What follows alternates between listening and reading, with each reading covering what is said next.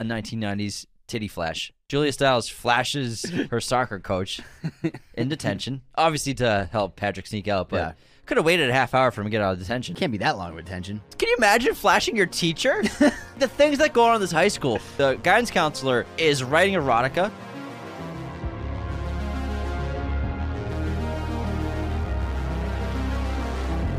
Happy Valentine's Day, everybody. And for you lovers out there, we're going to cover one of our all time favorite romantic comedies from 1999. We'll be covering 10 Things I Hate About You in this episode. Hello, everyone. Welcome back to Raiders of the Lost podcast. And I gotta say, on a rewatch, 10 Things I Hate About You is one of those rare teen romantic comedies that has aged pretty well. It has. There are some jokes that haven't aged that well, but I will say there is a significant difference between the first half of the movie and the second half of the movie. Explain. The second half of the movie is excellent. The first half is still really good, Mm-hmm. but I think the movie really starts to take off once Heath Ledger's character comes into play. So Patrick Verona, once he's really part of the plot, then it really soars to great levels, heights. new heights. There's also things in the first act that you never really see. Like Allison Janney's character has like a big scene with in the opening with J- uh, Joseph Gordon-Levitt, and then you see her like twice after that. The pervy guidance counselor, Uh, yeah, he was who's like writing wri- smut. Yeah, writing smut, and you think that's gonna be like a pretty steady th- uh, thorough line, and then she just is gone. I think there's some deleted scenes with her in it. There must be, I because Allison Janney's a great actor, and I, I totally forgot she was in it. And then it's her scene. I was like, oh my god, Allison Janney's in this. That's pretty crazy. ridiculous. And I really enjoyed it, but I was also s- kind of shocked at the s- the swings they were taking with this movie back in 1999. They were just fearless with this film, and it came out in 1999, the greatest year in the history of cinema, no dispute. Directed by Gil Younger, written by Karen McCullough and Kirsten Smith. It's a 7.3 on IMDb with 378,000 reviews. Damn. Rotten Tomatoes, 10 Things I Hate About You is a 73% critic score, 70% audience score. On Letterboxd, it is a 4.0, ladies and gentlemen, with 243,000 ratings It's a lot. for a movie that has hasn't that has not come out in the last five years. It's a that's- rarity. That's a lot of ratings. I noticed that there was this trend the last year. Let's tell us about it, man. As I was like analyzing the numbers of Letterbox, I kept noticing that 10 Things I Hate About You kept cropping up in the most watched popular page Yeah. every time I went on Letterbox for, for months, past several months. And, I, and then I just, I was looking at the numbers just growing, growing, growing. And like in the last year, it's gotten like 200,000 five star ratings. if you look at it, it ha- it's got like 350,000 five star ratings. So it just blew up with the younger generation of girls. Well, I mean, that's kind of just a a freaking shot in the dark right there. You're just making an ambiguous statement there. I mean, have you seen? Well, you don't know what film girl Twitter is up to. You don't know what film boy Twitter's up to. I Why see- can't no, boys? no, no. Why can't Look at the boys watch? reviews. Why Have- can't boys watch Ten Things I Hate About You? Because I've seen the reviews. and okay, It's all. did you count them, male to female? oh my God. I'm going to Just saying. I'm going to destroy you. Anthony loves to jump to conclusions. Everybody, apparently, no boy has ever watched Ten That's Things I Hate not About You. at all what I said. According to Anthony, It's not all what I it's said. only girls watch. did this not say movie. that. I- I en- I love this movie. And I was also curious when Oppenheimer come out, came out, uh, Twitter was going nuts for Crumholtz in it. And, and I was like, young people know who David Crumholtz is, and it's because of this movie. True.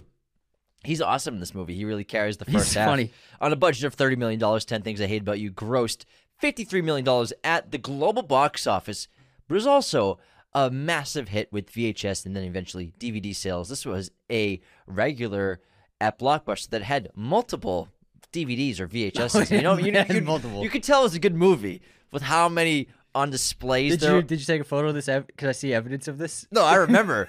I remember. yeah, I the have blockbuster ten things I I, hate remember about you everything. display. I remember It was just everything. Packed. It was a whole wall. No, not a whole wall, but there's always There's several. Tom- Mission Impossible two and ten things I hate about you. That's There all are you can always get at blockbuster. several- Well, plus the new releases are always packed, bro. Half the shelf, baby. But ten things I hate about you usually had at least ten ready to go. oh man, that's a lot. That's a lot. That is a lot for a movie that just you know came out in 1999. I mean, most movies did have just one pile, one Yeah. row with Yeah. like four DVDs behind it. Depends on the popularity. Action yeah. movies were pretty popping. Oh yeah, but the cast of this movie is great. Obviously, Heath Ledger and Julia Stiles led the film. Joseph Gordon-Levitt in a really great role. It's funny seeing him so young because you know his mannerisms so well, and to see him as like a 19 year old, it's wild. He plays no, well, he's 16, 17. No, in real life, I mean. Oh, is he 19 in the movie? He did this like while he was in college. Oh, Yeah. He just looks so young. His name is Cameron James in the film, which is a play on the director, James Cameron's name. Hey, Fun fact. Nice. Fun fact, man. nice. Gabriel Union's in this. She's 28 years old when she's in this movie, but Wow, she looks really? like a teenager. She looks like one of the youngest for aged sure. like fine wine. and I mean, uh, one of the biggest takeaways for me on the rewatch was just, just feeling the the Heath Ledger loss every time he's on screen. Yeah. And even in something like this, like a romantic teen comedy, he does so much with the role. Like it's just unbelievable seeing him on screen and uh, the mannerisms he made. Uh, if you know this about Joker, Joaquin Phoenix m- mimicked Heath Ledger's dance on the steps when he did the st- steps oh in- yeah, in, the Joker. kick so and everything. Yeah. he used that as inspiration because Heath Ledger was his his favorite actor of all time. So that was his homage to Heath Ledger when Joe when he did the dancing down the steps. You can see the high kicks going up and down. It's very reminiscent of Heath Ledger's marching band song. Did they ever work together? They never worked together. They never worked together. No. I'm sure they were friends. I'm sure they knew. I'm each sure they other. knew each other. Yeah, And uh, ironically, Joseph Gordon-Levitt looks just like Heath Ledger. They have like that Yes. same exact smile. It's it's pretty interesting. have you? Yeah, I've seen split screen photos of them, and they just it looks like they're brothers. It's really Just interesting different how hair. much they look alike and from the forehead down. from the forehead down. Forehead down. And this movie's actually an adaptation of a Sh- William Shakespeare play. Sure is. It's based upon the Taming of the Shrew. Now the Shrew, Excuse me. Uh, a, a shrew. I'm allergic to William Shakespeare. I'm sorry. the definition of a shrew is an unpleasant, ill-tempered woman characterized by scolding, nagging, and aggression. also, Anthony. It's a comedic stock character in literature and folklore, both Western and Eastern, and the theme is illustrated clearly in Shakespeare's play *The Taming of the Shrew*. And in that play, it's a very similar kind of thing where uh, the daughter of a magistrate won't let her date or wait date or marry, or marry because of her sister. So then uh, another man, a suitor, is paid to court her, the sister. So it's a very similar plot. I actually have the synopsis if I, I can read it. It's just a couple paragraphs. Read the fuck out of it, man. Of The Taming of the Shrew from William Shakespeare. So, this is a plot summary. If you've never read it, then it's too late. I'm going to spoil it for you. The Taming of the Shrew is a comedy play written by Bill Shakespeare. The- the play centers around the courtship and marriage of Petruchio, a wealthy gentleman, and Katerine, a strong willed and sharp tongued daughter of a wealthy merchant. I think I'll name my son Petruchio. it's subtle. the play opens with a framing device in which a drunken tinker that's a great word tinker named christopher sly is tricked into believing that he is a nobleman the action that sh- then shifts to the city of padua where petruchio arrives to find a wife he's drawn to Katerine, who is known for her sharp tongue and strong will despite her reputation petruchio is determined to marry her and Catherine, Katerina's father agrees to match in order to be rid of her petruchio and Katerine's Courtship is marked by verbal sparring and Katarine's resistance to Petruchio's attempts to control her. Petruchio, on the other hand, uses various tactics to tame Katarine, such as denying her food and clothing and manipulating her with compliments and flattery. After their wedding, Petruchio takes Katarine to his home, where he continues his efforts to tame her. Eventually, Katarine is broken and agrees to Petruchio's demands. The play ends with Katarine giving a speech in which she praises the virtues of wifely obedience, which is widely believed to be a final act of irony. In addition to the central story of Petruchio and Katarine, the play also features a subplot in which Petruchio's friend Lucentio falls in love and marries Katarine's sister Bianca. And they have the same plot, like you said, Anthony said. Bianca. Bianca has to, or the Katarine has to marry in order for Bianca to get married, and Bianca and Lucien, Lucentio secretly get married, despite the fact that Katarine had to get married first. That So- felt like more than two paragraphs. I said a That couple. felt like 18 paragraphs. yeah, but wasn't it I almost fell asleep. wasn't it, how could you possibly fall asleep when there were words like tinkerer in there and also my great voice but i found it very entertaining and it reminded me very much of 10 things i hate about you which is just an excellent title for a movie by the way the irony of the title is when Julia Stiles' cat gives her poem, her, reads her poem in class, it's way more than 10 things she hates about him. it sure it's is way more. If- i, It's I was counting i 50 was like, it things was, I like hate. was that 14 10 sounds better. Now, during a Q&A with the screenwriters, Karen McCullough revealed where the title came from. To quote her, the title is based on a diary entry I made in high school. She explained, I had a boyfriend named Anthony that I was frequently unhappy with. I made a list called Things I Hate About Anthony. Is that true? when Kristen Smith and I decided to write this, I went through all of my high school diaries to bone up on the angsty memories. And when I told her about that list, she was like, "That's our title." Wait, is it really Anthony in there? I, I swear to God. It turns out her Believe you, I ex-boyfriend don't likes the movie. Anthony is very proud of the fact. McCullough said, "We're still friends today, and every now and then I'll get a random phone call in the middle of the night. My nephew doesn't believe that this title is about me. Tell him on the phone. I'm like, yes, I hated Anthony in high school. it's true. Oh, it's true. 100 percent true. I thought Why you were would I just- lie? I thought you're just making fun of me. Why would I lie? Oh, there's well, it is a coincidence because everyone hates you, man. Do you have 10 things you hate about me? Yeah, man, your fucking face. it looks too much like mine. I'm sick of it. I'm sick of it. I'm gonna kill you, man. Oh God, that took a turn. Did it though? Shit. Isn't that surprising? Um, Actually, no. No. I mean, I know you've killed like three people, so. well, it's basically the plot of Ten Things I Hate About You. So Julie Stiles plays Katarine Cat Where's the teen uh, drunken house party, though? in what? In Shakespeare's play. I'm fucking right. I don't know, man. I didn't read the whole play out. Can you just? Let, I was gonna explain. Thank the God plot. you didn't. People are trying to listen to this. People are trying to listen. You're- Anyways, the plot of Ten Things I Hate About You. Julia Stiles plays Kat. Her sister Bianca cannot date anyone at school unless Kat dates. Ka- Kat, I, I'm assuming she's a senior. It feels like Seems like a senior. at least yeah. a junior or senior, and I believe that her sister Bianca's got to be a sophomore. she is indeed. She's a sophomore, yeah. You got a keen ear. oh man, this is a silly episode. And Bianca is a popular girl at school. Uh, she's lost suitors, specifically Joey, as well as the new kid Cameron, played by JGL. They all want to, they all want to date her, but Bianca can't date. She can't go to the prom. She can't do anything like that unless her sister Kat goes to the prom. So Joey pays the local bad boy, the charming bad boy, played by Heath Ledger, Verona, Patrick Verona, to date Kat so that he can date Bianca. So very similar to Yeah. Taming of the Shrew. Yeah, yeah, yeah.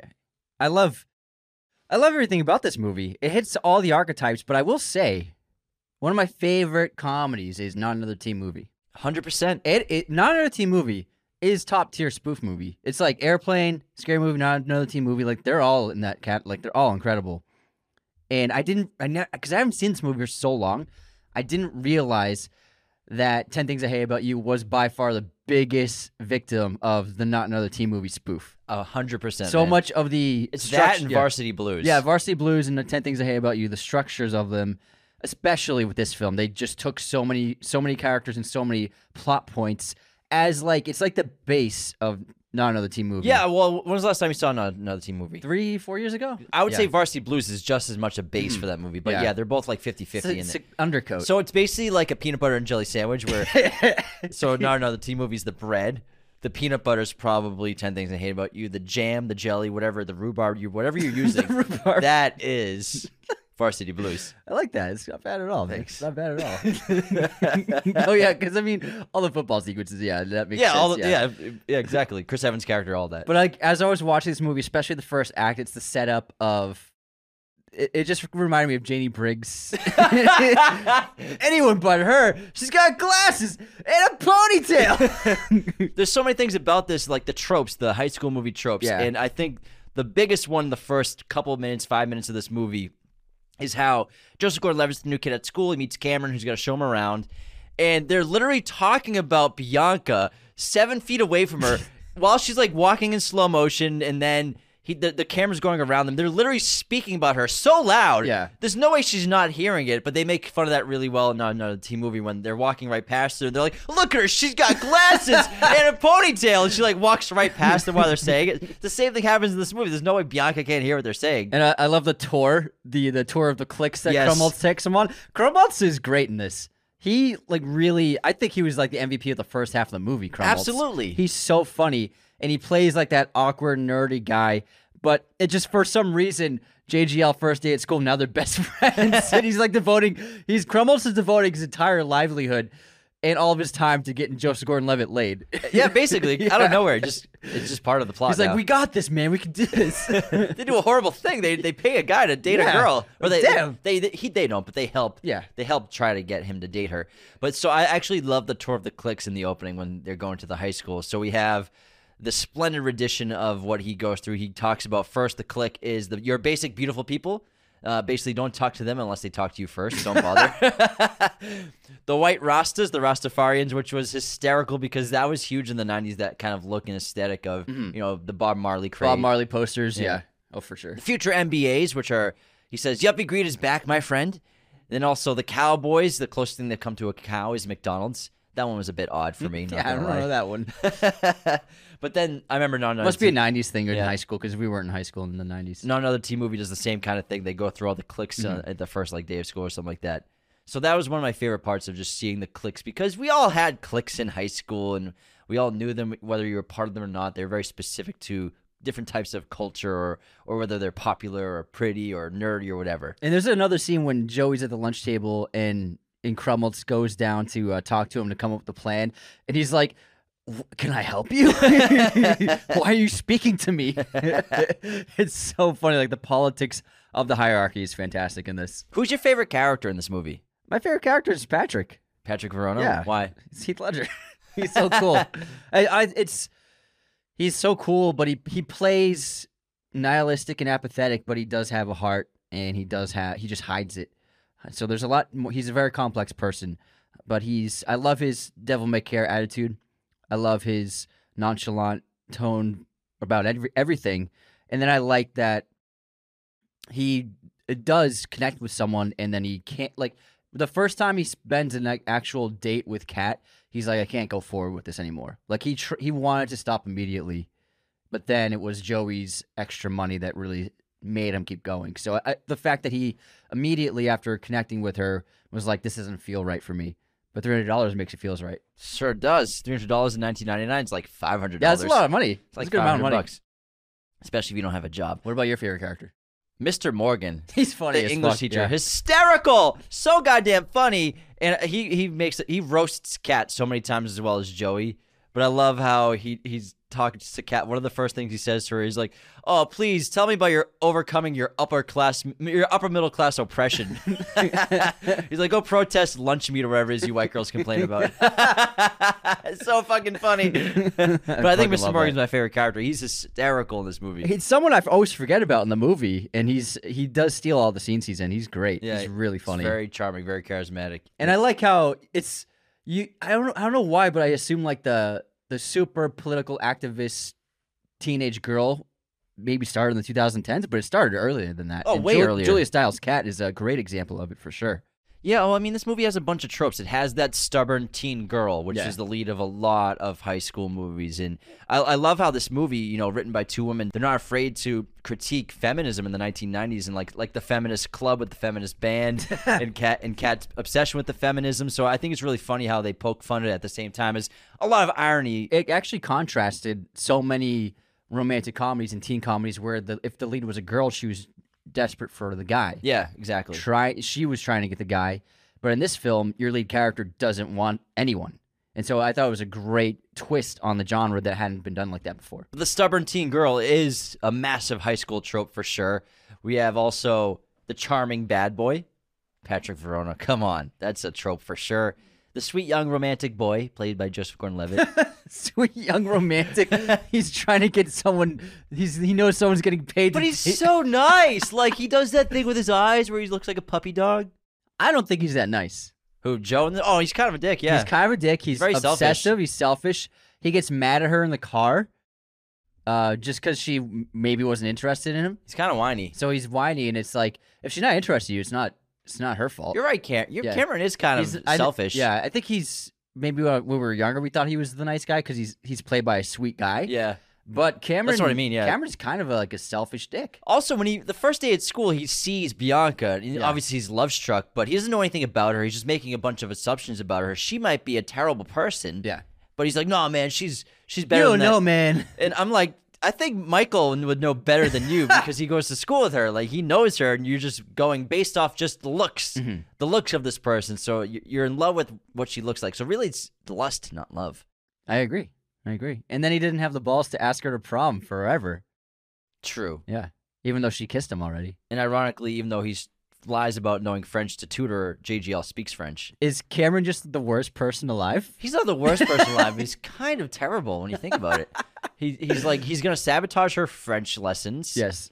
and yeah, he's just he's very selfish. Yeah, it's all he all cares about about him. himself. It's Yeah, all you're about right. him. He's kind of a fucking dick. I'm telling you, Cameron is not a nice guy. Everything's about him. the puppy face really hides it so well. Yeah, because Joseph Gordon-Levitt is a charming guy, but man, it's just when he's after the party and he's sulking because she didn't choose him, and he's like, "Oh, this is you need to ride home fine." I guess like how could you not?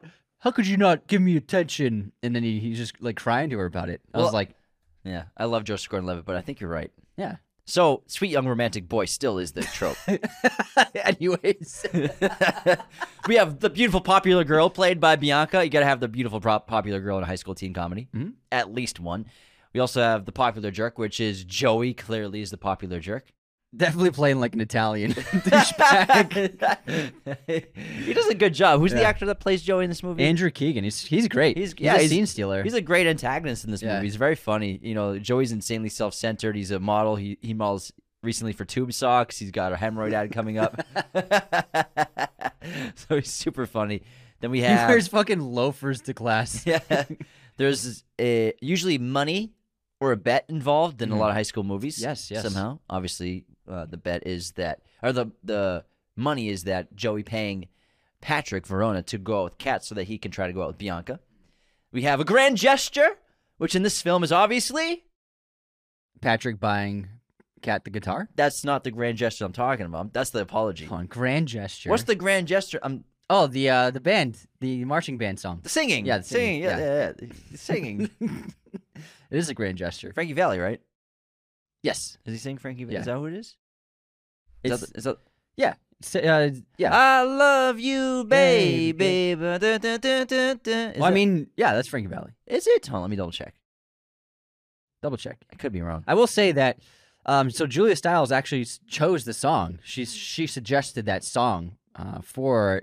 I think they had something else in mind, or they just weren't certain about one. But she's the one who suggested that song, "I Love You, Baby," and then Heath Ledger did all of his own singing, and that's all on site singing of his. It wasn't done in a recording booth. It wasn't done in post production. Like he did that singing the day of. Nobody knew he was a singer or could sing, and he has a fantastic voice. And so Julie Stiles says that was her favorite day of filming because he just surprised everybody with that and just performed that scene for hours all day and just absolutely destroyed it. It is Frankie Valley. Can't take my eyes off of you.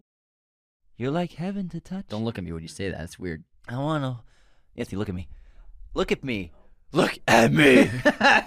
Sick reference. Sick reference, bro. I wanna hold you so close. All right. Uh, what else do we have? The grand gesture, the singing, but also, like you said, the guitar is what the apology, the third act apology, which always Yeah. happens at the end of a romantic comedy and a high school comedy. the money didn't matter.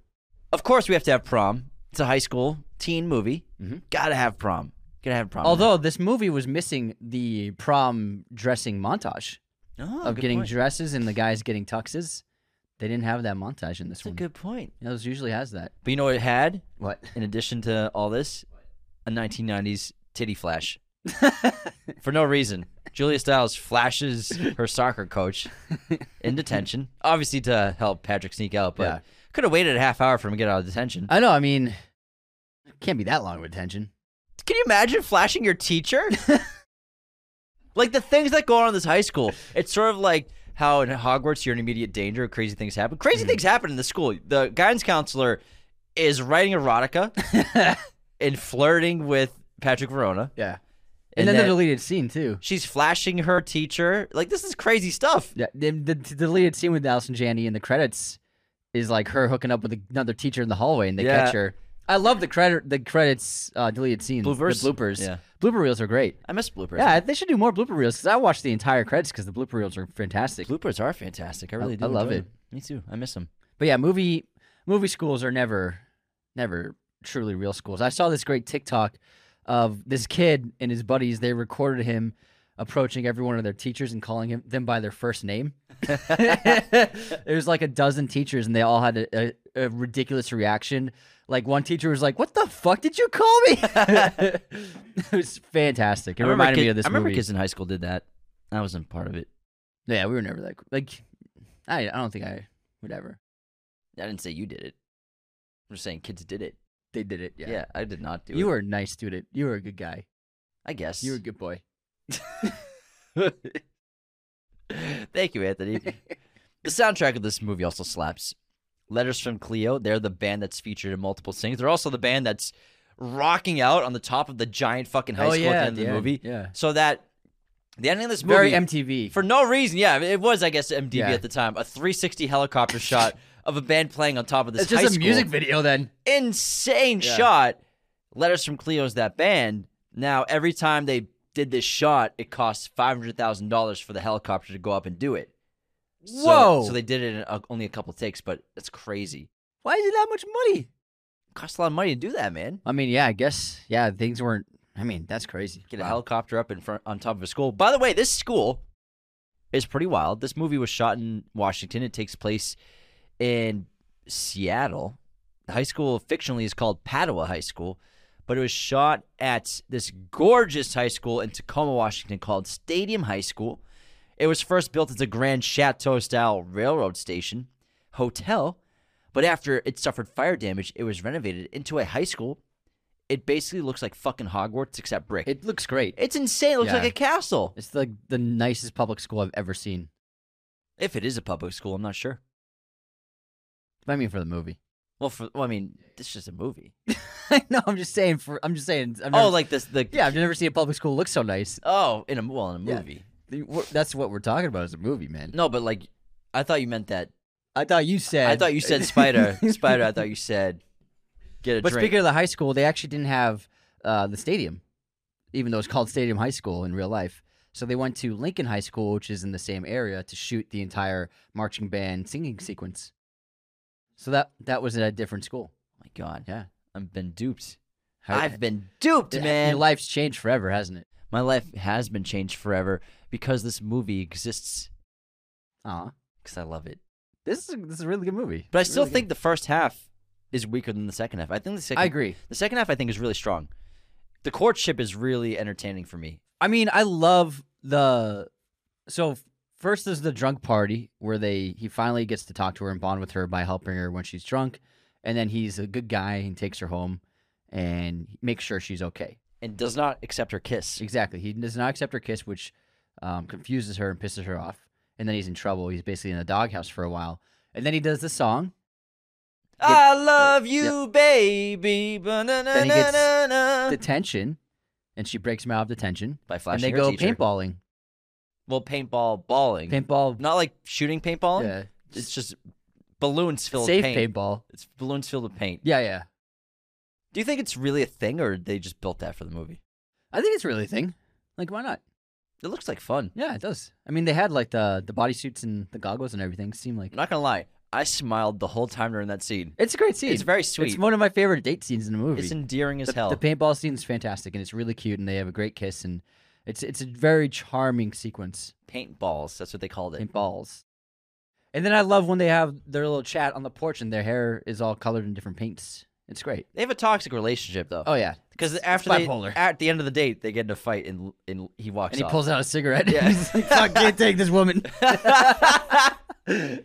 well, he is lying to her. it's true. He is lying to her face. Yes. he does because she asks, "Why? What are your intentions? Why do you want to take? What do me you to get prom out of so it?" bad?" Yeah. nothing. I just for the pleasure of your company. Mhm.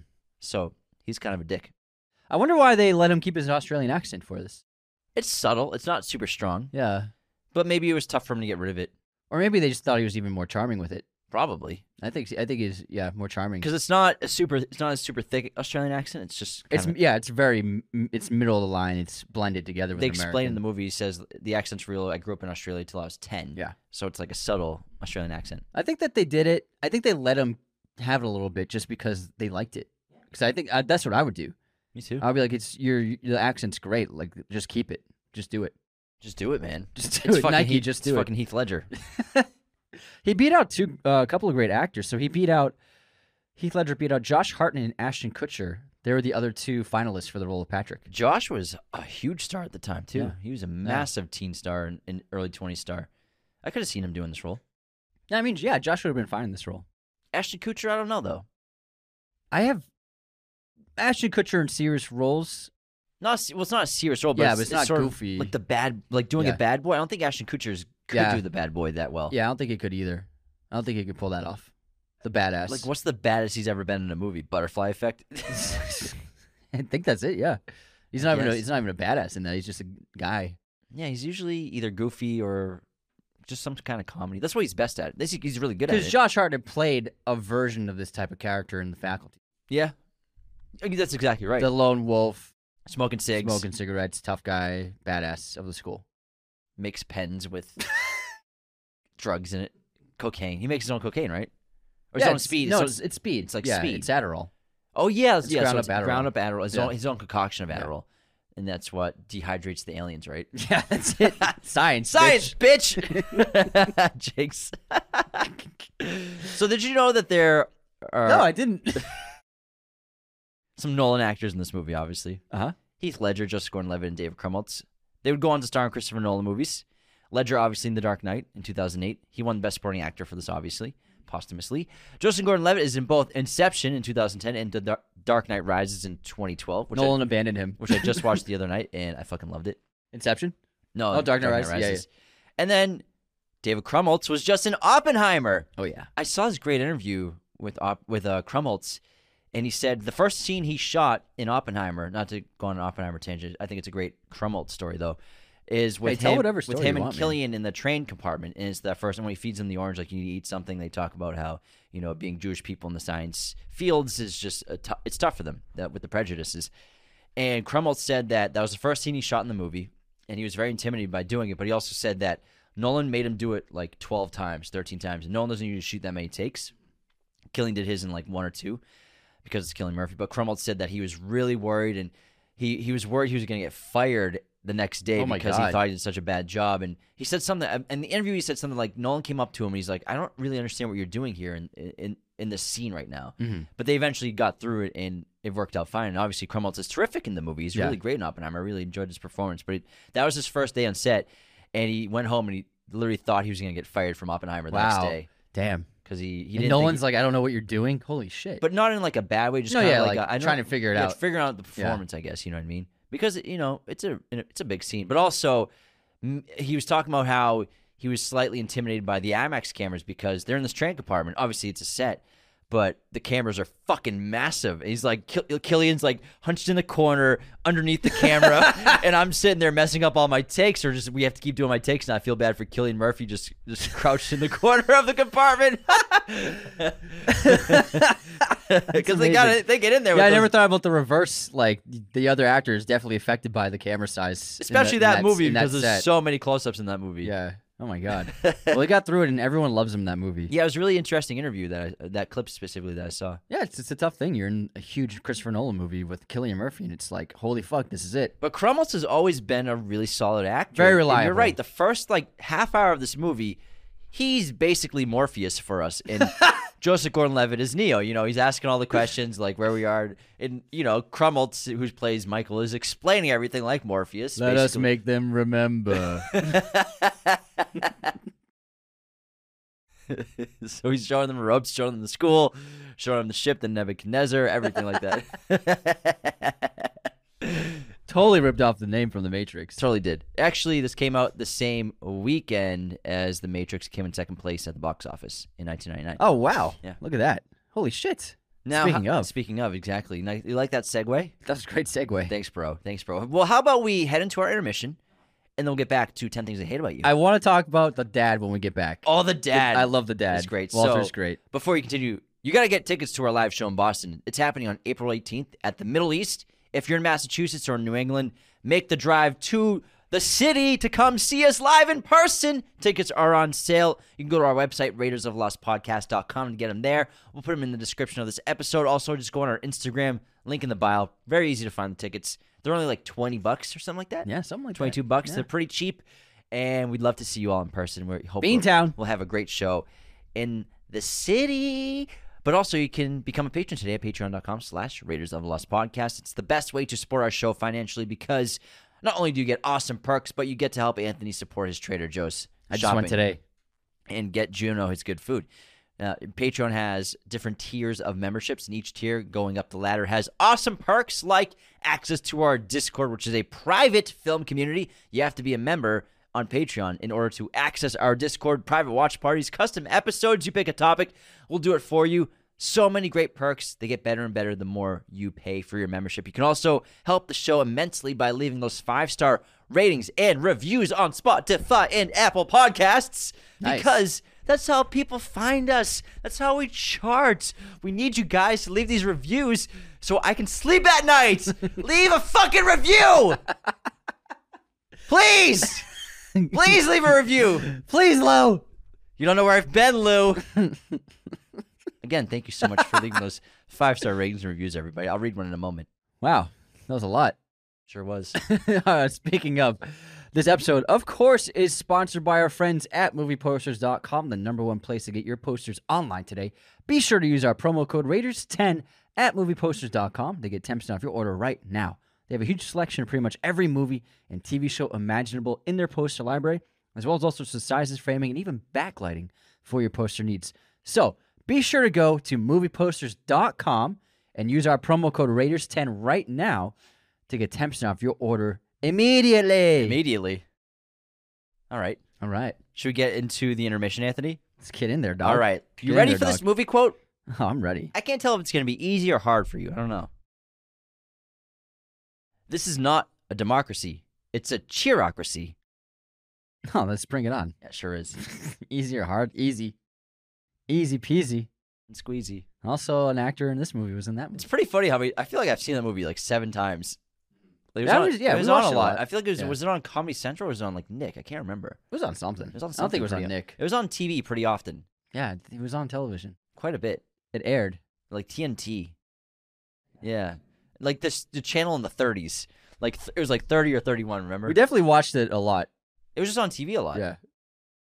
Anyways, This is before you could choose what you watched. yeah, you just had There's to three options. you had to put a channel on whatever's playing. That's what you have to fucking watch. All the good old days. Okay, here's my quote. I've never been alone with a man before, even with my dress on. With my dress off, it's most unusual. What is that? Say it again. I've never been alone with a man before, even with my dress on. With my dress off, it's most unusual. I don't know. That is Audrey Hepburn in Roman Holiday. Oh, oh, oh. It's a good one. One great wardrobe in that one. Anthony, guess this movie release year. Napoleon Dynamite. 2004. Bingo was his name oh.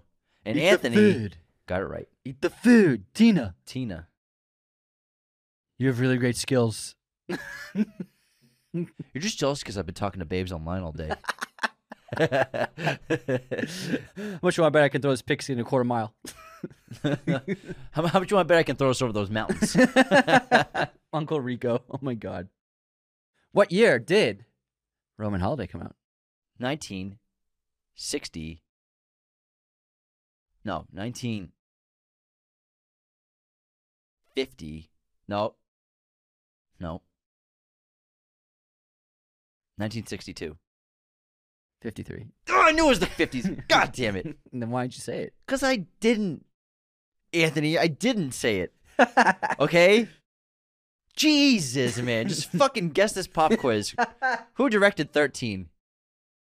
13. Didn't you do this quiz question a month ago? No, but I talked about I talked about it in an episode. Ah.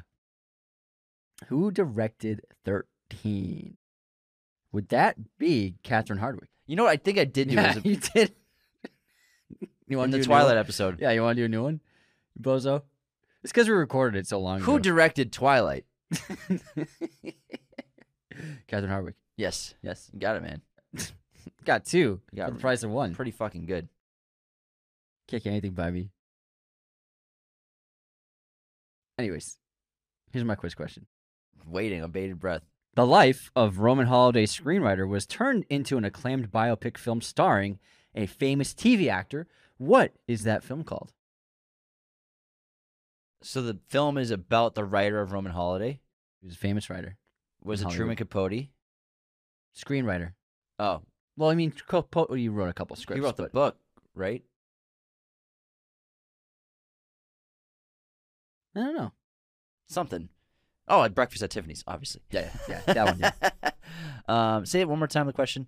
So the screenwriter of Roman Holiday, an acclaimed screenwriter, and it is um, a biopic about his life was turned was made with a famous TV actor, An American?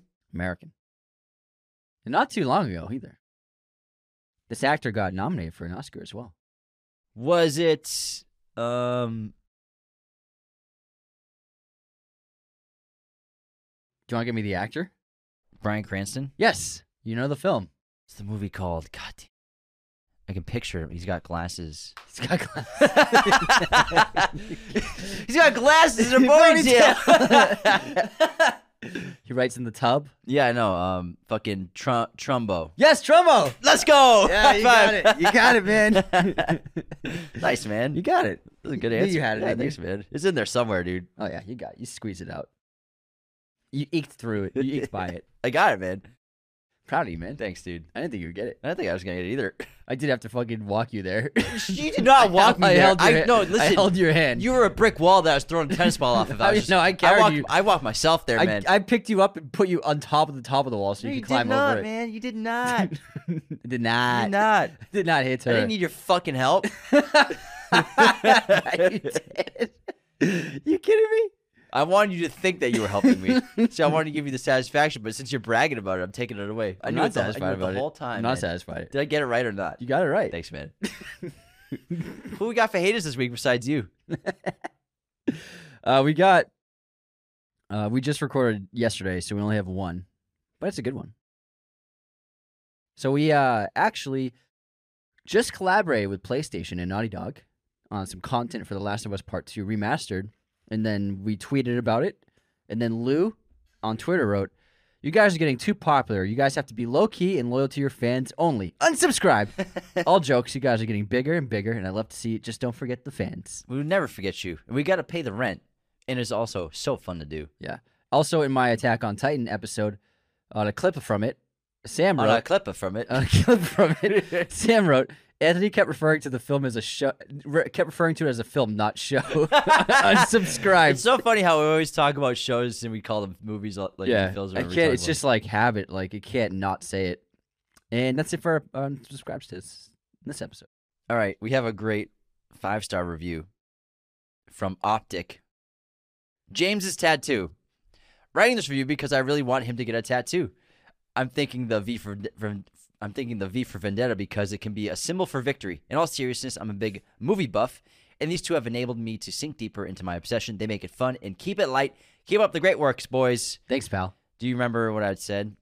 for your tattoo. Yeah, if I got five, if we got five 5,000 thousand ratings, ratings. I'd get a tattoo. You guys start making content about advertising that. I know I should because we're at 1800, Promote that tattoo, man. Eight hundred twenty-nine on Apple. Yeah, you could get it. Like, people would sign. People would do that for you. If I was, I would do that. If I, I haven't already, I've already. Well, I actually never left a written review of the show. Seems, I- seems I did. immoral. It's I did. cheating. Have you ever seen my review? No, I wrote. I know it's gonna be something about me. what was the review? Anthony sucks. Get him off the mic. Anonymous. I was doing fine without you. Go back to England. it Maybe I will. was just me and Juno and Natalie. That was it. Boring. What's your streaming recommendation? Roman Holiday is my streaming recommendation. What it's do the you know? perfect Valentine's Day movie to watch. One of the best rom- romantic films ever made. What a lazy movie trivia template. You did all the same movie. Because it's a great movie. Sure is. It's not lazy. It's tasteful. My recommendation is Don't don't be mad because you got the first two wrong. my recommendation is 21 Jump Street on Hulu. How's that even a Valentine's Day themed movie? Who said I had to do anything Valentine's Day thing? I didn't say you have to, but it's, it was lazy. It was lazy. it's a t- it's a great teen comedy. That's what it is.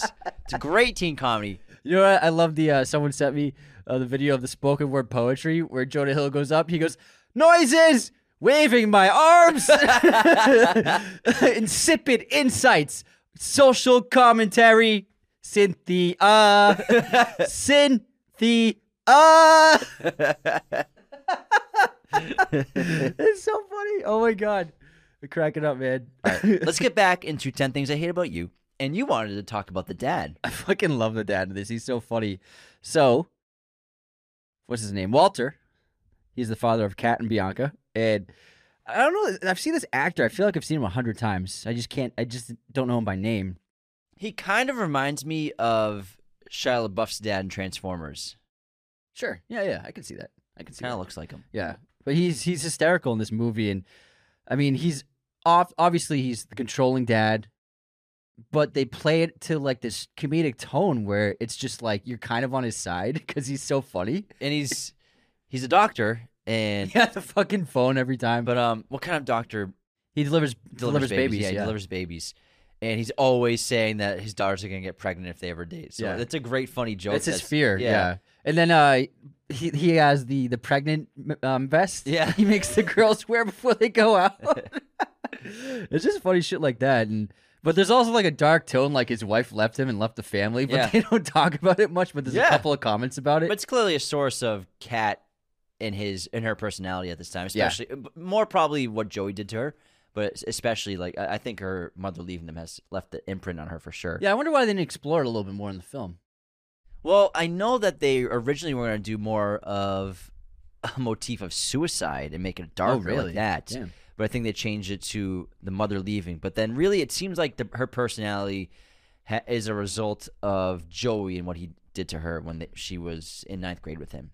Gotcha. That's my guess because that's really because they don't explore the mother at all, even though you would think that that's the source of her trauma and her pain. Yeah, there's just literally just like one comment about it. Yeah, you're right. But the dad's hysterical, and what this movie does really well that a lot of movies pre like 2005 did really well, even a more contemporary comedy like this is the slapstick stuff that sort of is in place in the 70s or There's 80s some good comedy. stuff, yeah. But there's some great slapstick, like Yeah. when the dad's stretching on the on the roof. He, first, he does ten crunches. He's like, "All right," he's like done working out, and he takes that stretching thing and it shoots out of his hands. Yeah. and he's like, "No big deal."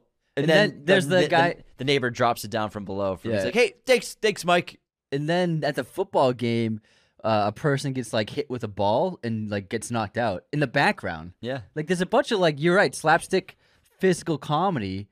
Just like it doesn't doesn't quite fit the movie, but it's still funny. Yeah. It's fun to see. you don't see stuff like that anymore. Yeah. It's kind it kind of feels a little out of place, but also it's welcome. it at the feels same like it time. belongs in a movie like Airplane, Yeah, exactly. You know Yeah. what I mean? Yeah. but it just they just pepper in here and there. It's like it was being phased out of movies, so they got a couple in there. There's actually. Th- this movie, even though it's you know super corny at times and not the most visually stunning film, because most teen comedies aren't, there's a really terrific shot. My favorite shot in this movie is when there's the party that's being thrown.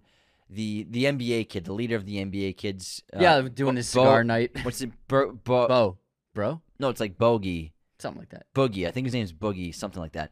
And he's having a party just with the MBAs, and it's like they have cigars and stuff, and it's like the finer things. in life. touch anything. and then the way Michael gets back at him is he creates flyers of his own for the party of free beer, and it's just like a huge rage or a huge party. And then they go to the top of the stairs, him and Cameron. And he's like, "You ready?" I'm like, "Yeah." And they throw all the pamphlets and all the flyers for Yes, the party yeah, down yeah. the stairwell Yeah. and there's a shot from below up of the flyers falling down the stairs as well as high schoolers just reaching out and grabbing it. Great It's- song it's playing. a really great shot Yeah. shot i'm like wow that's fucking artistic as shit Yeah, and it's a, it's the perfect song choice. I can't remember what the song was, but I remember I got like goosebumps when I saw that shot. It was very good. You're right. yeah i was It watching this i'm very like good. this is a really good shot Yeah, I was like, this doesn't belong in this movie. yeah that's what i mean You're right. It was a great shot. And another trope about teen comedies is homes are always so stunning and beautiful. Like the girl's home is insanely perfect. Like the sub- perfect suburbia. Everything, every house is massive. well i think that's one of the tropes of the movie that they do on purpose because this movie's kind of meta Yeah. it kind of knows what it is It's at ki- times almost a scream. yeah. sort of but Yeah. not in your face as much Yeah. it knows but also it doesn't want you to know that it knows in a lot of ways where a scream knows and it wants you to know that it's a horror movie this is it knows it's a movie but but it's that shot i think where it's the 180 pan of the entire neighborhood and you're just looking at it like this is the quote unquote mi- upper middle class oasis like Yeah. Mm-hmm. heaven and then it's that great then the shot actually turns into a crane shot where it pans into the living room window of Mm-hmm. she's reading cat's reading the bell jar which they make fun of in the movie, the not another T movie, where she's reading the book like how to get the popular jock guy to like you, and then her crush is like how to get the girl that you have a crush on who's in love with the popular jock guy to get, love you back. oh my god, so funny. There's something that is is missing from the film that I think would make it really great. Just a little bit more background on some of the leads that can be provided by seeing what their homes are like. Something that's very informing for characters seeing their home. Where's Patrick Verona live? Yeah, we're- we're the- that's the that's the one. My one big con to the movie is you only see Bianca and Kat's home.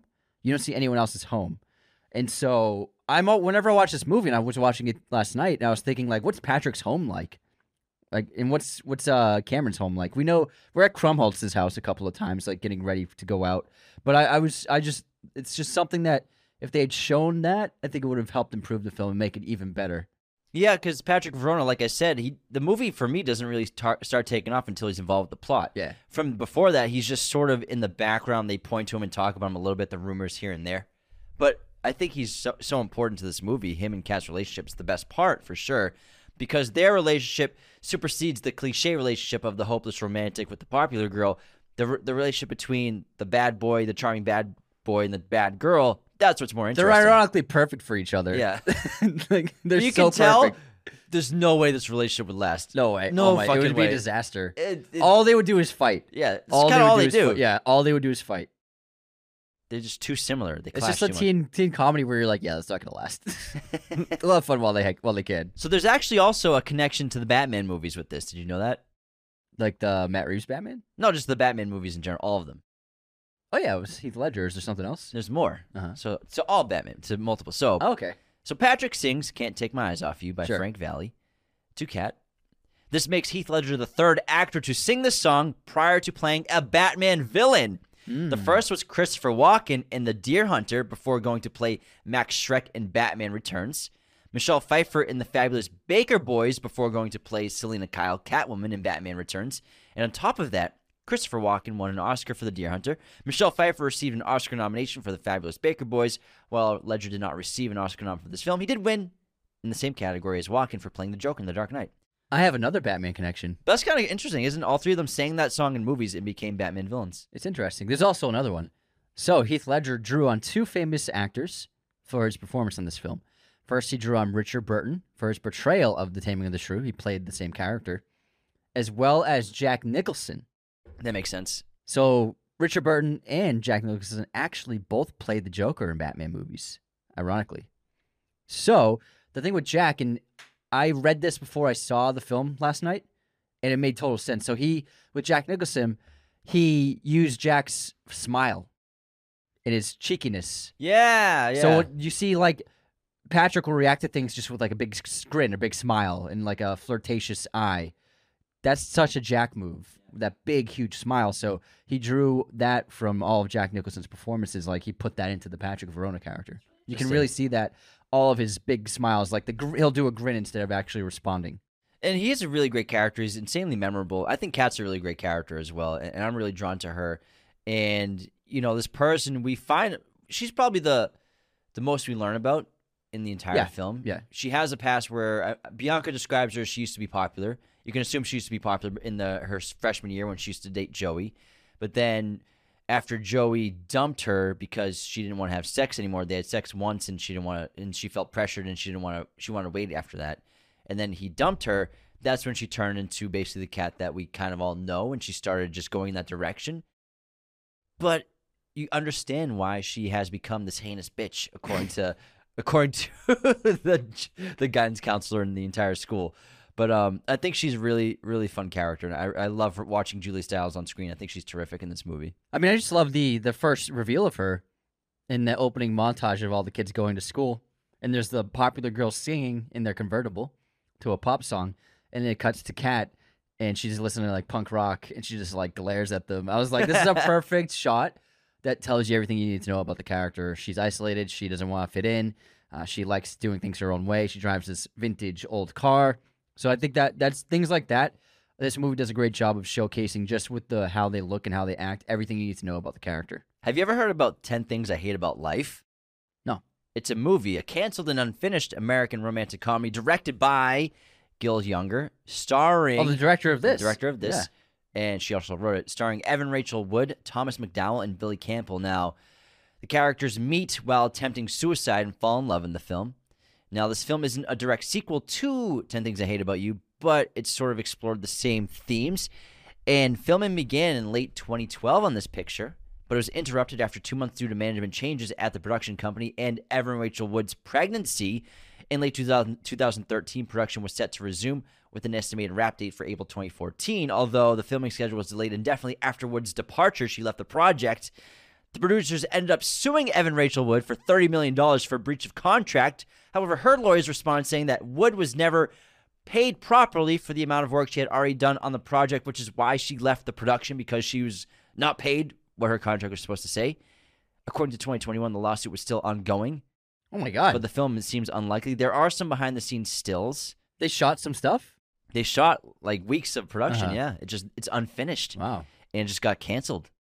Damn. yeah. Jamie Bell ended it. Jamie Bell ruined the movie.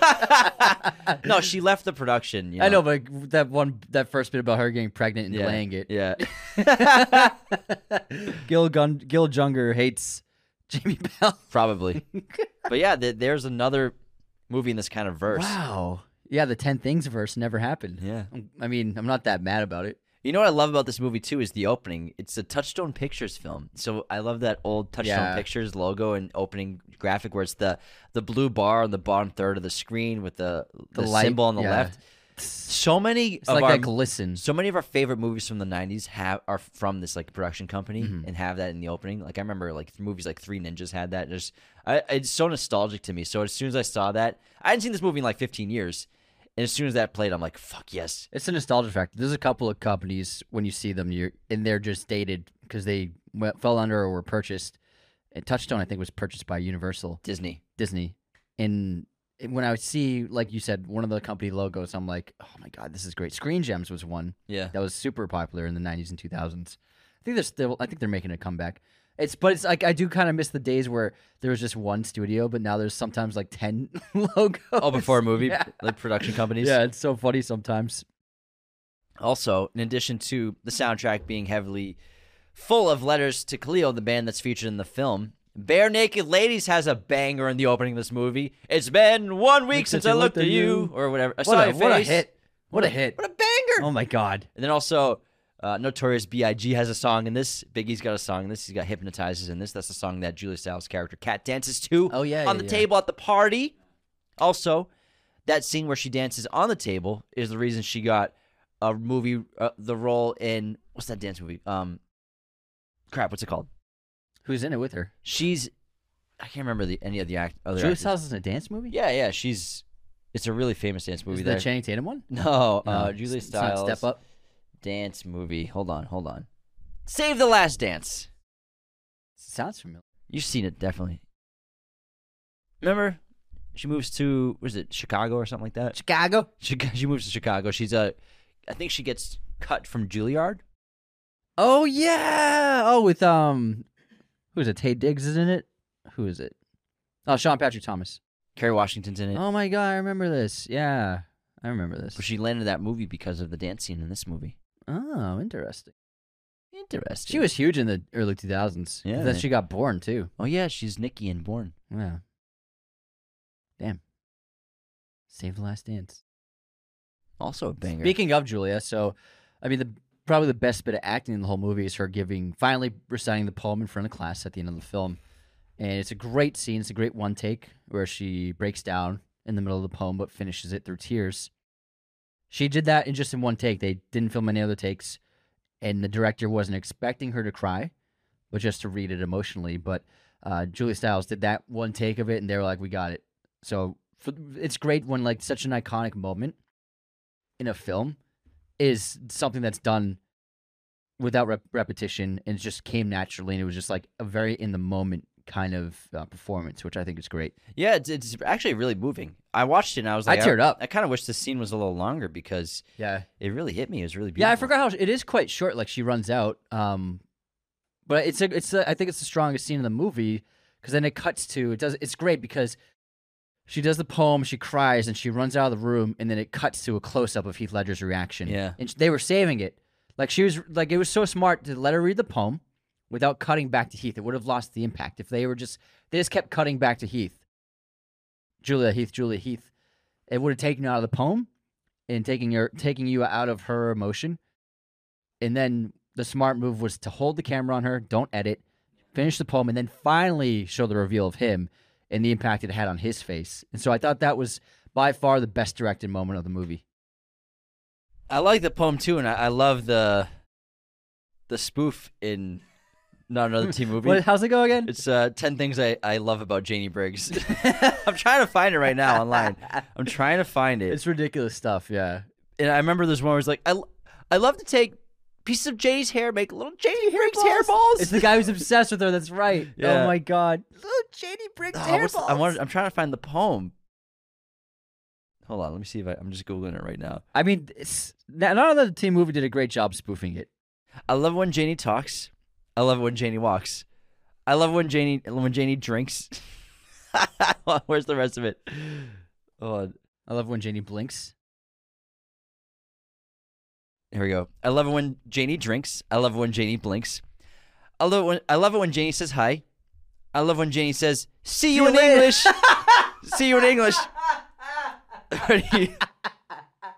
I love following Janie to the mall, and I love collecting strands of Janie's hair and rolling them up into little Janie hairballs. Thank you, Ricky, for that interesting poem. See you in English. See you in English. Oh my god, so It's funny. amazing. Uh, I, I think this movie's great, though. I, I have a really good time, and Yeah. the first 25 minutes, I think, is just. It's a little too out there, especially with Alison Chaney's character just It just makes no sense to me Writing- because it has nothing to do with the plot. yeah writing smut in her room. Yeah. it's a little it's weird, but it's it's odd, and I'm just watching like they are fucking taking shots in this movie, It- but it really gets going about halfway through for me, like 30 minutes in ish. It really starts to take off, and once Verona's It's really part of once the Heath plot- Ledger comes yeah, into that's the what I mean. Like picture, once yeah. Verona's in the plot, Yeah. involved in the plot, not just in the background, is like Yeah. lighting stuff on fire. But once he's actually integral to the setup of what's going on, I think the movie really takes off, I agree. I agree. and I really enjoyed it. I I like the movie a lot. I gave it a four star rating on Letterboxd. Whoa, Yeah, four, four stars. stars. I'd probably give it a three point five. So you hated it. I liked it a lot. What's wrong with you, man? It's a seven out of ten, baby. For, for what it is, it does a great job in, in terms of like the teen romantic comedies. It's it's certainly top tier. I think absolutely, certainly is. Yeah. Certainly. certainly, Certainly. is. surely is. Sh- You got anything else on this movie? Heath Ledger actually improvised that moment where he's playing with the fire in science class. It, it does. It's a great shot of like cutting. It cuts back to him, and he's just like playing with it with his fingers, and you're like, this guy is fucking badass. He's a cool guy. he's a cool dude. All right, everybody. Happy Valentine's Day. Hope you have some wonderful plans with your loved one. We hope you can see us live in Boston. Yeah, that'd in be great. April. That'd be really cool. That'd be the wicked tickets awesome, are available guy. right now, April 18th at the Middle East Club.